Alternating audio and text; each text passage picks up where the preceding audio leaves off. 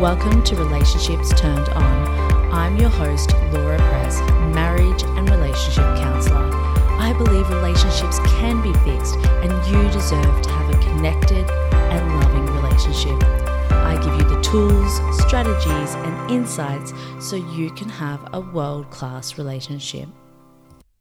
Welcome back to Relationships Turned On. I'm very excited to discuss this topic today. It's something that I have a lot of experience in from betrayal to healing and navigating the aftermath of infidelity and rebuilding trust in your relationship. It is a big, big topic. Um, it is a really important topic. Uh, but I'm going to try and hit on the most pertinent points that I can for you today to help you heal in the aftermath of infidelity and rebuild that trust in your relationship. So, this obviously can be a very triggering and difficult topic to talk about. So, pause this as needed. Um, however, this is such an important topic to address because it impacts a lot of relationships. And I think something I'd like to address straight up is a lot of people say, How could this be me? Nobody else goes through this. Heaps and heaps of people go through this a lot. It's just not talked about. It's just not talked about because it's too hard, it's too vulnerable, it's too challenging. So, you're not alone if you are going through this or have been through this in the past. Okay. So, whether you've experienced infidelity or you know someone who has, it's important to understand how you can actually navigate the aftermath and move forward. So, let's start by talking about some of the common emotions that arise when dealing with infidelity. Obviously, betrayal can lead to feelings of anger, sadness, confusion, frustration, it's essential to acknowledge and work through these emotions to begin the healing process. That is the very, very first port of call is to process these emotions. Shoving them down and down and down is why you'll hear of someone still talking about past partners 20 years later or why someone's still in the same relationship and they're bringing up the same thing again and again and again and again is because they've never processed it. They've never allowed themselves to feel the emotions in a safe, healthy way where they can move through these feelings. So don't stuff them down, feel them, give them the time and space they need. That doesn't mean you have to sit with them all day, it just means when it comes up, feel them, breathe through it, and move through that. Okay. So it's really, really important to work on these. Obviously, this is a quick disclaimer. This is for entertainment purposes only, this podcast, and it's not considered medical or mental health advice. Okay, so when this happens, when there's infidelity, there can be non stop thoughts that go around and around and around in your head. And that is because your rational brain is trying to rationalize an irrational action, which is impossible to do. So, firstly, infidelity has 99% of the time nothing to do with you and everything to do with how the other person was feeling at the time or leading up to it. I know that can be hard to grasp, but it's important to know that it's not you. It's how they're feeling, it's what's going on within them 99.9% of the time. So, one of the most important things to do when dealing with infidelity is to communicate openly and honestly with your partner, which I know can be very difficult given the circumstances. But it is crucial to work through this aftermath together. Trust is a key component of a healthy relationship, and rebuilding trust after infidelity can be challenging, but it is possible with hard work and dedication to one another and commitment to move forward. Something I always say to clients is this is obviously a pivotal point in your relationship, and you get to decide.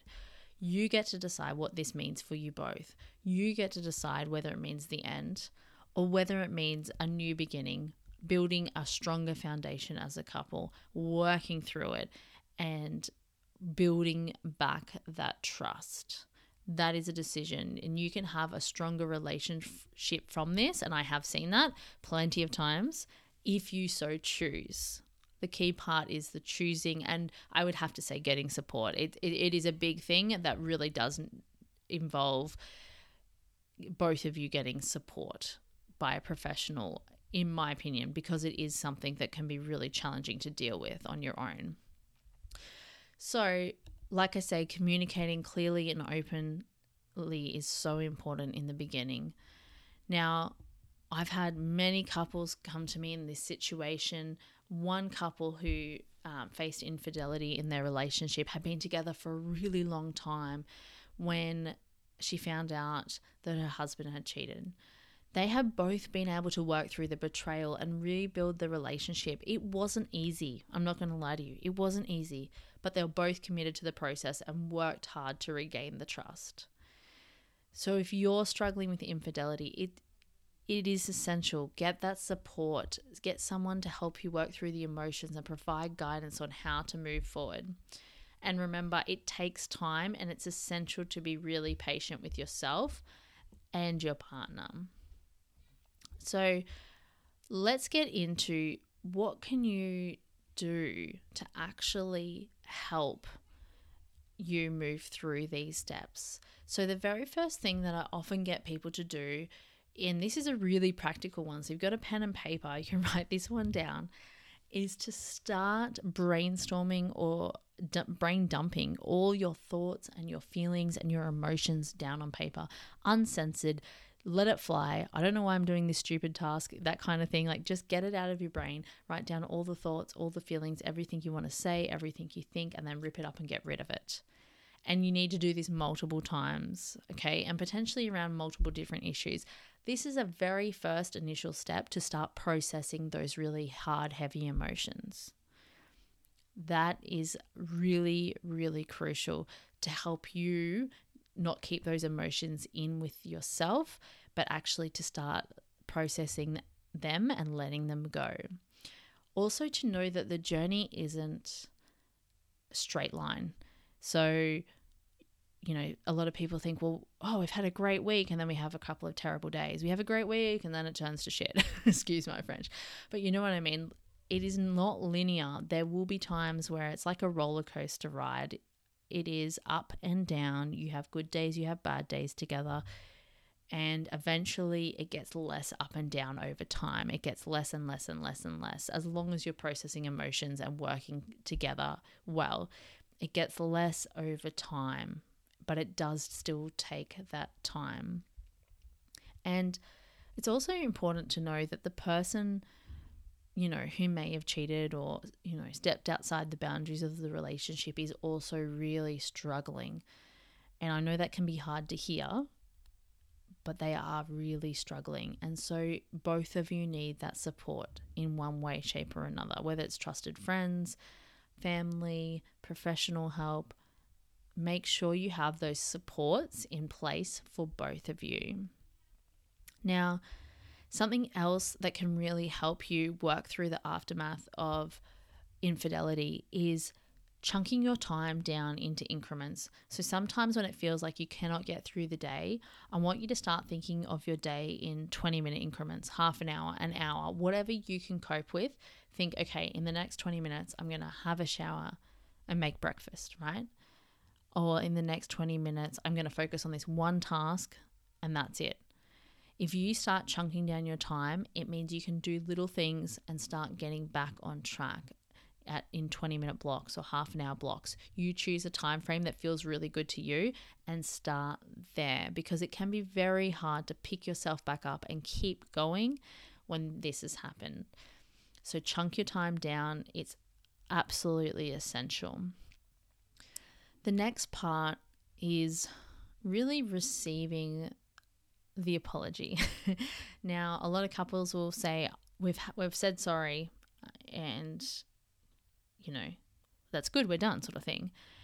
A lot of times the apology is not received initially because we're in fight and flight. We are stressed, you know? So when you're that person that you're in fight and flight and you're stressed and that apology isn't received, it's going to need to happen a couple of times, three, maybe four times. It really depends. And I know that can be frustrating, but it's important. It, it's essentially like it needs to sink in. And it can be hard to sink in, especially if you're in shock, overwhelmed, you're angry, you're frustrated, you're pissed off. When you're feeling that, it's like a wall go, kind of goes up, um, invisible wall, of course. And it's hard to receive the apology. So know that it might require more than one apology and for it to land at a deeper level.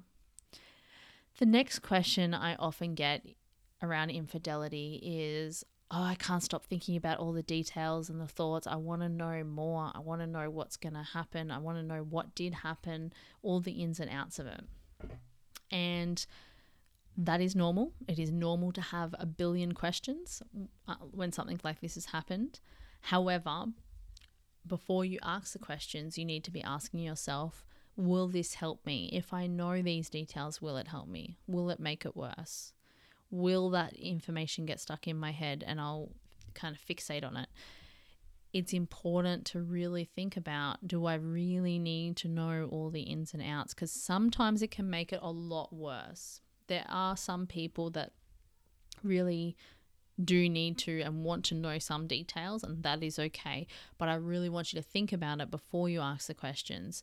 Will this help me? Will it make it worse? How will I feel after I know it? How will I feel you know, if I don't ask it, really question yourself. Really question do I need to know this? Why do I need to know this? And these kinds of things.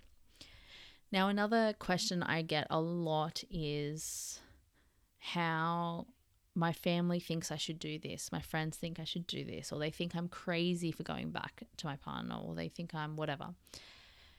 My thoughts on this is you are the expert of you. No one knows your relationship, your circumstances, how you feel, how you think more than you do. You are the expert of you. You need to go in within towards yourself and figure out what feels right for you.